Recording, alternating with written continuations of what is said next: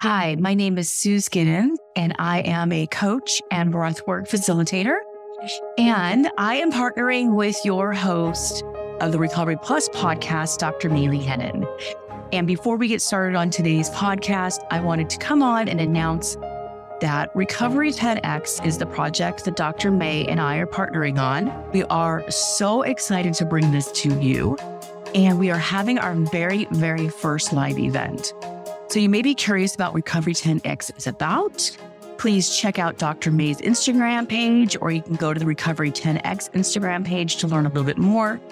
But essentially, it's about creating an environment, creating a world where people who are in recovery or sober curious or substance free can really come in and 10x their life. Thrive. It's no longer just about being in recovery or being substance free, it's about thriving and going to heights in our lives that we just never even imagined possible. And our very first event is coming where we want you to come live the values of Recovery 10X, which are having fun, creating connection. And our very first Recovery 10X buzz session, the topic is let's talk about sober curiosity. What does it mean to be sober curious? How have you done it? What are the results? How is it helping you thrive in your life? And what are some of the obstacles? If you are interested in joining us for this event, it is coming up Saturday, February 25th at 8 a.m. Pacific time on Zoom. Please reach out to either Dr. May on her Instagram at Red Dr. Maylee and ping her. She'll happily give you the Zoom link to our free event. Or you can reach out to me at OPI Coaching. Again, my name is Sue Giddens and I will happily give you the Zoom link to our event. We do have limited seating because we want everyone in the container to have a voice and be able to connect with each other. So reach out quickly. We are having seats disappear every single day.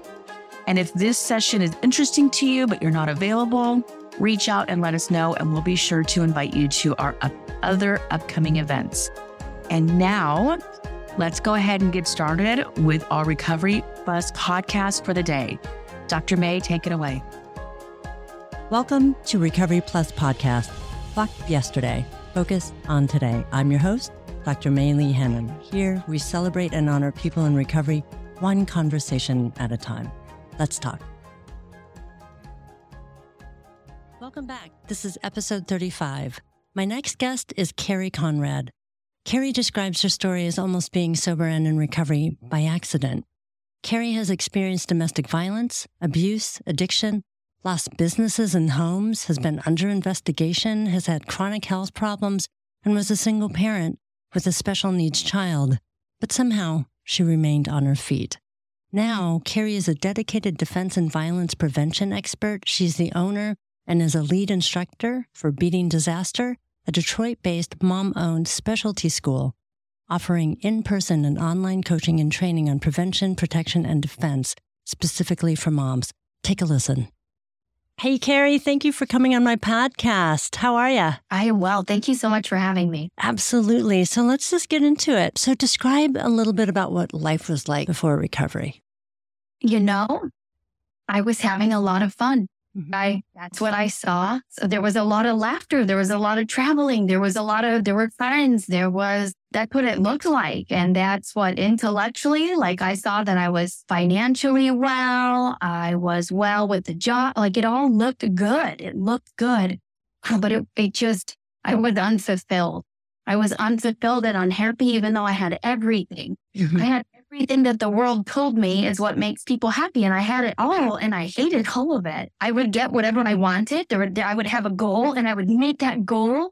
And I enjoyed striving for the goal. But once I got there, it was, it was really unfulfilling. And I was always ungrateful. I could, I never appreciated anything. I just, I just wasn't capable. I was so empty on the inside. But you, you know, I didn't know it. Mm-hmm. I mean, and that's been the the theme. I mean, you've also, just so the people know that you've lost a tremendous amount as well, not just mm-hmm. things coming to you fairly mm-hmm. easily and yet not be fulfilled, but you've had some hardship too. Well, and I would say I never experienced hardship until I got sober. Oh, that's interesting. Which is not the normal story. No. So tell me about that. Well, gosh, I mean, like, what do you want? Like a, a list? I got sober despite of myself, um, with a lot of love and a lot of support and a lot of help. Like it started off well, I guess. Um, except just all the internal stuff was really hard. When I when I quit um, using alcohol and substances, I started to find out I wasn't as well as I thought I was. But um, so I acquired some things in early sobriety. Um, I moved. I was in a relationship. We got married. We bought a house. I mean, like that, you know, like I had really great job um, that I, I left to move for. You know, he, he didn't stay sober. And I, I don't want to tell his story, you know, sure, but sure. it greatly impacted mine it greatly impacted mine. And um, that wasn't like the beginning of lots of stress for me, but it was a big one that changed everything because I was learning how to consider other people. I just, I just, mm-hmm. I just considered other people before. So it was really hard for me. It was very new and I was learning and I was really proud of myself and I thought I was doing really well, which in hindsight, I really wasn't. I was just doing the best that I ever had. It, it really wasn't that good, but you know, so losing that relationship, uh, we, the house, there coincidentally, there was a house fire.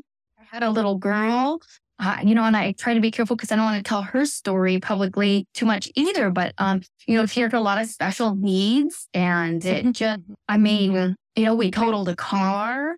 Um, just, I had this stuff that it wasn't like, um, you know, it was like, well, this is what you did wrong and these are the consequences. Like that wasn't my story. It was like, hey, this is life and and here it is. I have no control over whether or not somebody stays sober. I have no control over um, a faulty valve on my um, water heater. You know, mm-hmm. like there's so much that I, I don't have control over. I was sober for nine months and healthy during a pregnancy. And you know, like life is just in session and things just happen. But, but like you said, there was a, there was loss, there was moving, there was, I was a single mom, mm-hmm. uh, health issues. That uh, sobriety was just insane because the healthier I got, the more sick I realized I was. Oh, that's a really interesting point and probably more realistic than most. Talk a little more about that because I think that's a very important point is you know, when people get sober, everybody thinks that the sea parts and it's beautiful and everybody's great. When really it's like, oh shit, look at really what is true. Look at what yeah. the reality really is. Now, what do I do about it? Now that I'm sober, now I feel all sorts of shit. Right. Yeah. Yeah. Well, and, and like the first thing that comes up is my behavior in that marriage. Mm-hmm might have been the best that I had. It might have been the healthiest relationship that I had, but I was far from healthy. And it's really easy to say, oh, but they, but they, but they, but they, you know, you and they and them, if you guys would just. And, but you know, like because I was sober and, and like I said, with a lot of love and a lot of help and a lot of support, I really got to see my behavior and it wasn't about mm-hmm. him. And my behavior was poor.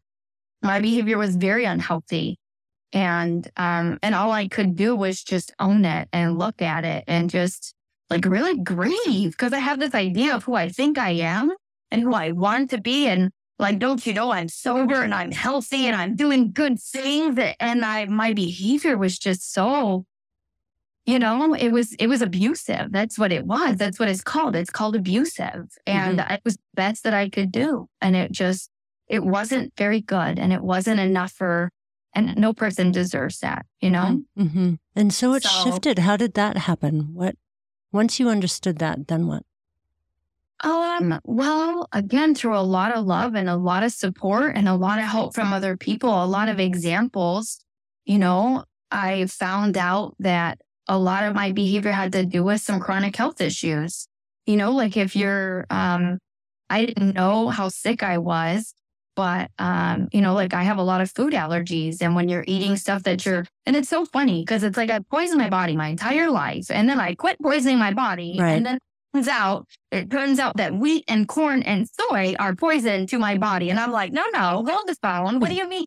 Dairy too. And it's like, you know, the doctor's like, yeah, you can't have gluten. And it's like, no, listen, guy. do this, this, this, this, this, or this. We're good. And he's like, you're, you, it's, if you're good, then that's fine. But just know, like, you're poisoning yourself. And if you'd like to feel better and do better and be the person that you want to be, you can start by taking care of your body the way that it needs to be taken care of rather than the way that you've decided is right. Mm-hmm. Mm-hmm. It's just like everything was just you know, the things that I thought, the my perception of reality and actual reality was so far. They were so far from each other. How did that happen?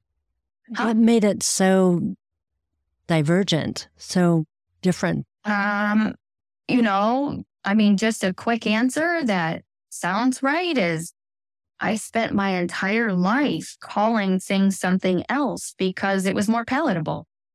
You mm-hmm. know, rather than accepting things for what they are, like those stories weren't, they weren't safe. They weren't okay. They weren't right. And that was just the best coping mechanism that I had is I just said, okay, fine, it's something else. And I could tolerate that because when there's things that I did not have control over and I didn't see how I could fix it. And, you know, being stuck in these places where it just doesn't seem like there's an out and it's just so dark. Like, what do you do? You know, I don't know about you, but I just started singing songs. I just started making my own story, one that was more palatable. And, and I just lived my life like that. And, you know, just like picking relationships. I, I picked, again, it might have been the healthiest I had ever experienced, but that doesn't make it healthy. But right. just, I am on the rise and I am, I am growing and I am changing. It doesn't, it's just not like an overnight thing. It's a gradual process. Exactly. Some are thicker than others. And I was way, I was just really sick. Mm. It, mm-hmm. physically, emotionally, mentally. I mean, spiritually, I was just void. Hmm. And I went before the sobriety part, um, which is an important point, obviously. But before that, we spoke earlier and you mentioned accident, like recovery kind of happened. Is that, can you tell me a little bit more about that? Uh, and it's, it's, it's, uh, yeah, um, someone introduced me to recovery. Uh, I had been dating somebody for a while mm-hmm. and I just coincidentally just happened to um, overdose on stuff again. Like that's just, uh, that was just a, um, a regular event in the calendar that just happened periodically, you mm-hmm. know? Mm-hmm. Um, and it, I, this person just suggested that I meet some people that he knows that are sober. And I just thought that sounded horrible. That's like the, like, no, no, that's, I need help. It's like, stop. like, no, no, thank you. Uh, but I was just so codependent that um, they said that they would meet me there. And so I, I showed up and I met, I met a bunch of people who um, were they were just free. They were available. They were filled with joy. And it wasn't, they weren't singing a song, you know? Right. It wasn't a song. It was like, it was just contentment. And I had never been content in my life. Whether I had everything or nothing, it didn't matter. I just, I just was incapable of just being in a moment or enjoying a moment. Mm-hmm. Mm-hmm. And so you, you show up with these people who aren't singing, but who are more content. And then what?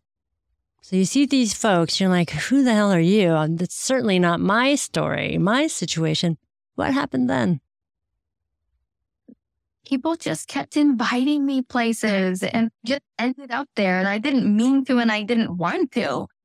But I just, the more time I spent with these people, the more I watched them um, the more I watch them interact with people, the more I watch them handle situations, the more, I mean, just watching somebody order food when I was condescending and unkind and rude to every person that I came into contact with because they're not quick enough for me. And don't you know, mm-hmm. I'm, I, I am responsible for the tip you're going to get. So you should act like you care. You know, I mean, just the, I, I mean, like that's what I came with. And these people were just kind. They were just kind. And it really, um, like maybe to run into any person that's kind, you know, like I expect that. But a group of people who act together as one body, it just blew my mind. It just blew my mind to watch these people as a group with all their different personalities, you know, all that they just worked and functioned together. I, I don't know. I just, like I said, it was really hard to not show up because it just didn't make any sense. It didn't make any sense. And it was really fulfilling just to be there and just to watch people live differently than I ever knew was possible. And what was that like for you to connect with this community? Because it was a community and you were mm-hmm. actually mm-hmm. connecting. It was horrible. It was horrible. I stand in crowd. I, I mean, it was, it, it was, it, it was, I, you know what I mean? Like everything inside of me just shook and it was like, I don't belong here.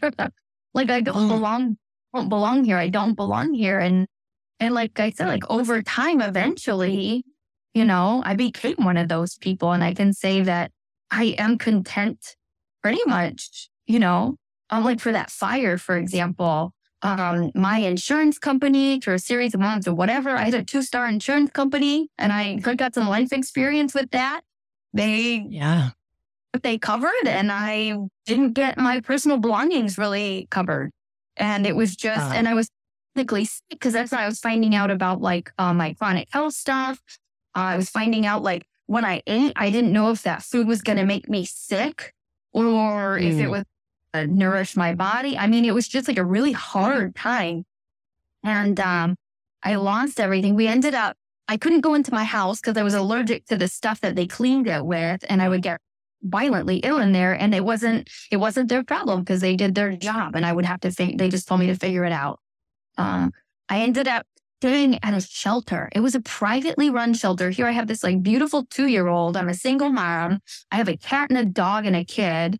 And like, um, you know, that gratitude and that contentment, like I learned that there because we had mm. nothing. Mm. We nothing. Like I walked away from that fire wearing my neighbor's men's size 10 shoes. You know, like you have nothing. You lose everything. And um, we're in this shelter and I have like no, no hope of going back home. No, I mean, it was just my family's in another state. Um, it was just, uh, but I'll never forget just being, uh, the, just a gratitude for the white, fresh, clean snow outside. It was Christmas. It was like Merry Christmas. Um, wow. And it was like, and uh, just bacon, man. Let me tell you, when life is hard, bacon always comes through, you know? It's delicious. Wow. We had bacon and maple syrup, and we made like candied bacon with a two year old, and she was so filled with joy. And I just thought, like, wow, like we can have a good time. Like we're, I'm aligned to have a good time, even though I own nothing, even though I'm in this chaos, even though, you know, even though, even though, even though, like I just got to from that day on, I think like, you know, I mean, once you have bacon, like Candy's bacon, the beautiful two year old that's dancing in a tutu, when you own nothing. You know what I mean? Watching fresh snow. It was just like from then on out, life is good because it, it's that's just how I choose to see it. Because it really is. Mm. You know, it probably was back then too. I just wasn't capable of seeing it. So what helps you? So was that the defining moment where you kind of put those two together and just kind of was in the moment, was able to have gratitude and appreciate in that moment? Or was it an, an accumulation of things, of insights? Definitely an accumulation because, you know, I was taught that gratitude was an action. So I was learning how to act in gratitude, which would be like getting an oil change on your car. Right, like, right. You're like, what? Wait, what? You know, it's, it's only 5,000 miles. It's fine. We're still good. And they're like, do you appreciate your car? Are you grateful to have a car? Because grateful to have a car, then you'll stop and go get the oil changed. You know, you're clean. Uh, so I had been acting in gratitude. I think at that time I was, you know, I'm sober for like four or five years. Wow. So, so I had been acting in gratitude, but I think that was when like I allowed myself to feel it. Mm-hmm, mm-hmm. I mean, what a beautiful thing. And being in sobriety and losing almost all your shit, literally the clothes that weren't even yours on, right? But there was bacon and the sheets were white and you and it was snowing. But really, like, how did you not relapse? How did you stay in, in gratitude and, and in sobriety? Well, um, the need for alcohol and substances has been replaced. It's replaced with connection. It's replaced with spirituality. It's it's replaced with love and joy and freedom and gratitude and peace. You know, like it's it's replaced. So I mean, what's that? What's that gonna do? It's gonna rob me of connection, joy, peace. You know. Mm-hmm. mm-hmm. Did you just instinctually know that? Or did you learn that? No, I don't know anything. I don't know anything. Like I had, I had so much love and support. I, and, and like even when I moved, when I moved, I learned like get in the middle, find your people, find, mm-hmm. find same values. They, they live the same life. They sit, they live the same lifestyle that I do which is a, a solution oriented lifestyle based on connection and love and tolerance and patience, kindness, all of those things that I told you about, which sold me on it. So at any point in time, you know, I can walk away. I can go back to being miserable and hating myself and judgmental and empty and alone. Like I, I can, I have that right. I can choose that anytime I want to. Absolutely. But why? Like why? why why would I go back to that? Absolutely. And so tell me a little bit now that you have this solid recovery, whether it was by accident or not, what sounds palpable, what you're saying is the connection. Obviously, the opposite of addiction is connection. And you were able, begrudgingly at first, to like connect with these people who looked happy and content, weird and awkward. You know, I think that's a really important message that you had is like, despite feeling all of that, because sometimes that's all it took for a person to go, I'm not doing it, right? You don't yeah. actually need an excuse to use. It's fucking Tuesday, you know, I mean, yeah. or Monday, whatever. But you stuck it through even in the hardest times of your life. I mean, again, we get back to that, that idea of, you know, recovery supposed to be all of this amazing things, which it is, but at the same time, you you went through some pretty hard things and still remained in recovery. Well, I was told that, you know, when I had created the life that I created, which is a life of getting anything and everything that I wanted, no matter the effect that it had on other people, because I wanted it. I don't care if it's yours, I'm going to get it. Mm-hmm. And like I said, I did. When you live like that, you like I created the things that I create in my self will, the things that I create in my adamance about getting what I want. Those aren't always the best things for me. And so when I take a break and go, hey, mm-hmm. maybe I have a greater purpose. Maybe there's something bigger here. Maybe, maybe it's not about me, you know, getting what I want. Maybe it's about serving a, a bigger purpose. And when I get to that place, when things appear to be falling apart, they're my experience is they're actually falling together. Oh, I love that. Yeah. So losing all of my stuff, you know, most people are like, oh my gosh, that's so horrible. And don't get me wrong, it is. It's it's it sucked. it's not a good time. Um no. I, am sure we're thrown on time, but just a fun thing. Not only that, but I bought some stuff. So you own nothing. We go to the store, we buy toothbrushes, socks, underwear. I mean, just basic stuff. And um, let that dog that I had as a, a, nervous disposition, and we left the dog in the car to go get food, and he shredded all of our stuff. Oh, shit. It was like for real. oh no! Like and those are the things where I just, it's like, listen, I have to laugh. Like, I'm going to choose to laugh because this is so extremely ridiculous. I mean, what else is there? What else is there? What, like, what else do I do? Well, you um, know, you could fall and give up or keep moving forward. And you chose to move forward because you know what it looks like not to try. You know what it looks like to be miserable. Well, I also learned to quit judging things because that put me in a position to where when I got a divorce with somebody who was not in their right mind and not very healthy, we had no stuff. Makes a divorce a lot easier when there is zero stuff. Zero stuff. There's zero money because the insurance didn't pay out and there was zero stuff. And let me tell you, if you're going to get divorced with somebody who is not well, that's the way to do it because it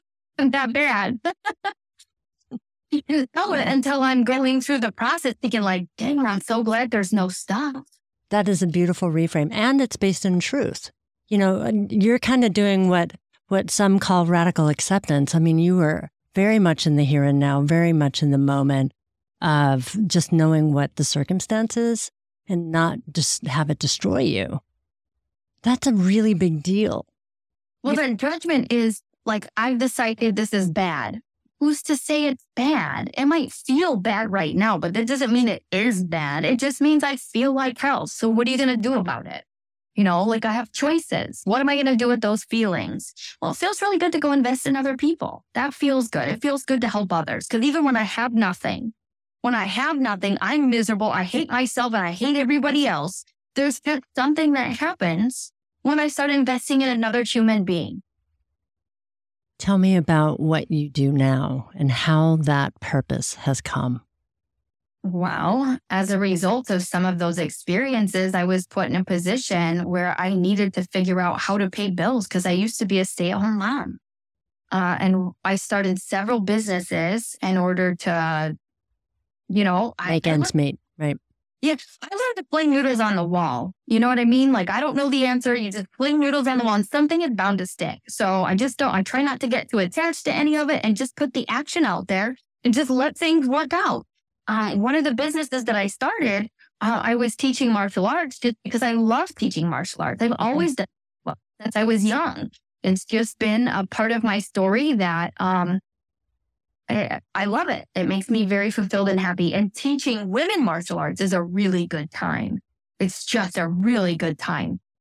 Um, but that business evolved um, because some of the experiences I had um, when I, like before I got sober, were really dark. I had some unsafe um, circumstances. Despite being a black belt, I've experienced a ton of trauma. Mm-hmm. And I got sober. Like it was like, why? Like, how did that happen? Because I'm I'm a really good martial artist. Like, like how how did these things happen to me? Because I was told it couldn't happen. It wouldn't happen to me because I am I'm I'm a weapon. You know right, I mean? right. Uh, and so like that business kept evolving because I kept studying like how did I let things happen to me? How did I not do something about it? Mm-hmm. And, um, I had like girlfriends showing me what they learned in self defense classes, and they learned horrible things by people. I don't know why. Hmm. I don't. I don't know. The self defense industry is is so bad. I feel morally obligated to participate in it. So that's what I do. Is I offer self defense training for um, a living, specifically um, for moms and children. Wow. And it, it's even a lot more than that. Self defense is just like the defense part is such as it's so small. The prevention and the protection like I'd rather just live in prevention and protection. And that's the stuff that I'm talking about. I always have the defense down. Mm-hmm, I, mm-hmm. But I was missing, you know, living in prevention and I was missing protection. I didn't protect myself. I didn't, I make poor choices. Um, you know, I don't, I don't ever blame any victims. You know, I didn't deserve the things that happened to me, mm-hmm. uh, but you know, there's things that I can do differently so it doesn't happen again.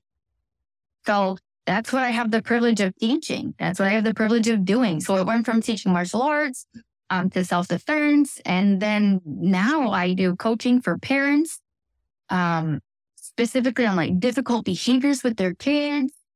Um, the things that I've learned as like, uh, okay, since this is a recovery podcast, you know, like I said, my behavior was abusive, even in sobriety. Like, mm-hmm. no, people deserve to be safe people deserve to be safe. But when you're in a position where you don't want to harm the other person because they're a good person, they're just not in their right mind. Right. I still deserve to be safe. Right. And that's what I teach today. I teach all the things that you can use. You can use it on your children. You can use it on your boss. You can use it on your spouse. You can use it on your loved ones. I mean, whatever it is, I can still be safe and not hurt that other person. I don't have to, I don't have to change their life. Which, and by the way, that's why I had the experiences that I had before because I wasn't willing to do, I wasn't willing to change their entire life over a circumstance or a situation. I wasn't going to take their sight. I wasn't going to take their ability to procreate. I wasn't going to break any bones. I wasn't, you know, mm-hmm. like that I had, just I wasn't willing to cause that kind of harm. And, you know, I picked them over me. Mm-hmm. So people with um like the mental preparation and really finding out like do you have mental blocks that would prevent you from defending yourself because that's my specialty that's that's what wow, I like. interesting. Uh, especially for people in recovery, generally we don't uh have like healthy boundaries. We Or don't none. Right. right? We just don't have like what's yours and what's mine is blurred. And I don't know where the line is. And I don't know when it's appropriate to physically do something or like when do I say no? Am I allowed to Yes. That's huge. To get some insight into some of this, this is fascinating. It's like, how do you help a mom who's always people pleasing, who is fiercely protective, but not sure how to say no and how to protect herself? I mean, what kind of mindset do you help them achieve? It depends on the person. And just Sure. to be like, I have, um, I actually just launched a, an online course that's for moms. It's called Mama Bear Prepared. And it allows moms to go through the process from down to um, creating safety plans with your children to getting in and out of the car, general safety, um, how to raise your children with a safety plan. Wow. It's- And I didn't even think about it until like right now, but especially for like moms in recovery, I'm trying to teach my children skills that I don't have. Okay. So kind of like uh, when I had my oldest, like Daniel the Tiger is how I learned what to do with what feelings. Let me tell you, Daniel the Tiger is my hero. His mom is my hero because I got to watch a, a peaceful parent handle children who are very children-y. You know what I mean? yes, yes, I do. So I got to learn with my daughter right there on what you do when you're jealous. What do you do when you're angry? What do you do when you're disappointed? Thank you, Daniel the Tiger. Uh-huh. I I have like real I have lists of books that moms can read with their kids so they can learn this stuff right alongside their children. That's my story. I had to learn this stuff with my kids. hmm hmm So I get to I get to help moms with that. Um, there's a whole bunch in that course, but getting back to that walks people through uh, to find out exactly what their holdup is because it's different things for different people. Sure. Reasons why we're not willing to do that are, uh, like I said, they vary. So, um, I I've gotten to connect with a ton of uh, female entrepreneurs over like the last couple of years. So when I find a mom and we go through and it's like, okay, this is what prevents you from defending yourself. This is this is it right here. I used to, you know, like in a self defense class, I'd be like, so go work on it. so it doesn't feel good. And and now I've built all these connections where I get to say, hey, let me introduce you to Maria. Maria is somebody who specializes in exactly what you're struggling with. And if you want to do it yourself, she'll help you with tools to do it yourself. Or if you'd like coaching on that specific, like Wow. mean, I just feel so excited and so privileged because when I first, when I first was newly sober and I just thought, why am I even getting sober? I'm such a piece of crap. Like what? Like really? Like, and everybody's like, you're worth it. Keep coming back, you know? And I'm just like, I don't, I don't, I don't agree. Like, I don't, I don't talking about like, I very well knew that the things I were good at, I was good at collections. I was good at um, motivating people to do what I wanted them to do. I was very good at hurting other people physically and emotionally. And that's what I thought. And they're like, hey, what are you good at? Like, well, that's my resume.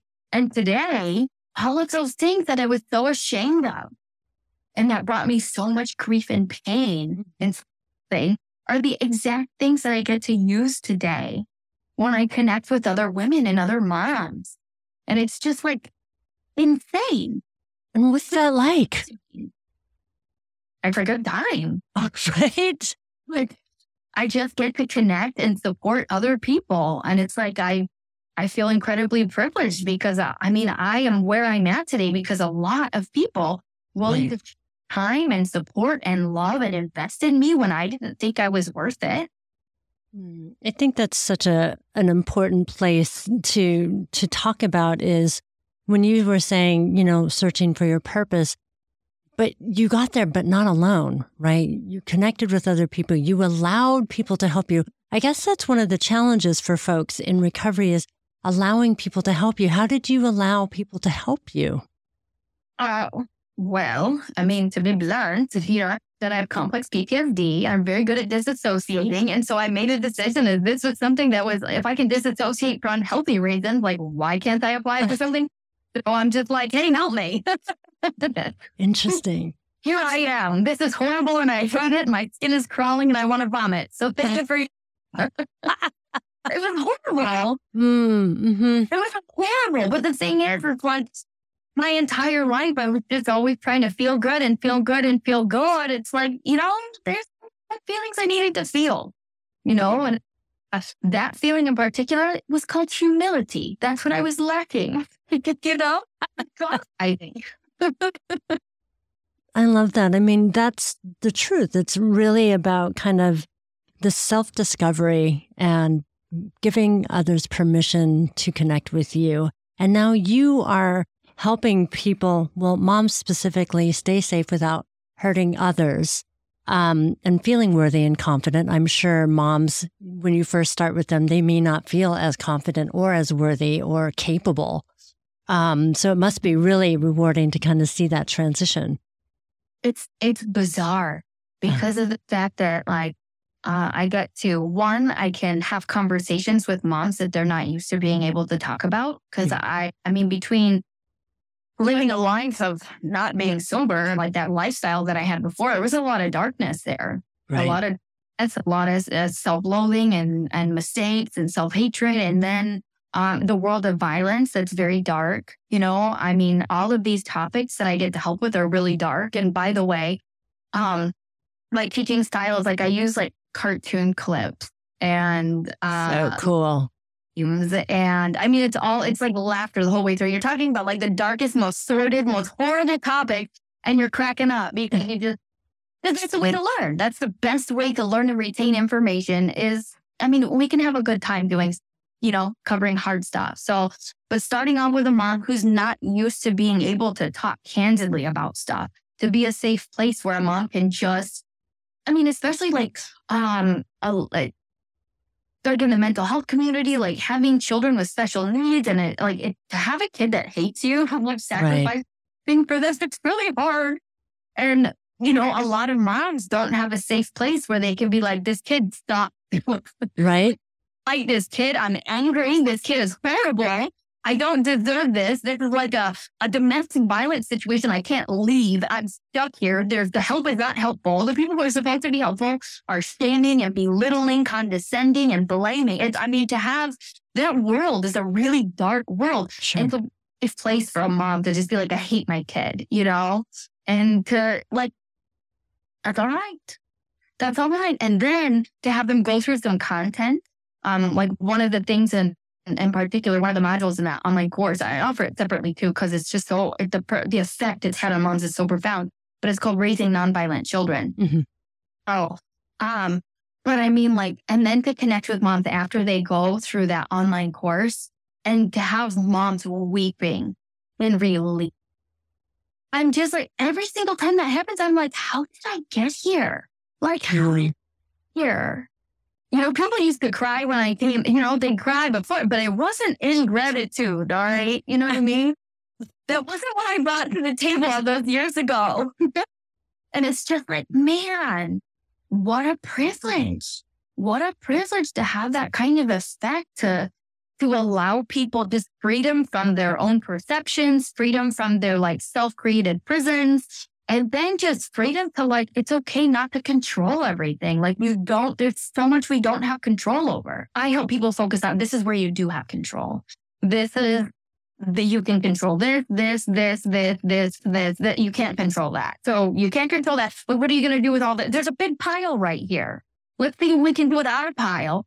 And then once you like get through your pile one at a time, the load gets lighter it gets so much lighter. And then it's like when that's out of control, it's like, oh, that's okay. I have this under control and this is under control and this is under control. And oh, we have a safety plan for this. So let's get into action. We've practiced this. Here we go. Mm-hmm. You know, like, and then to have, um, I have a support. That's, that's another thing I'm really excited about that where we're at right now is I'm trying to, um, there's a Facebook group, so I tell you, um, there's a Facebook group for moms so that they can get support because I understand how valuable and necessary that is.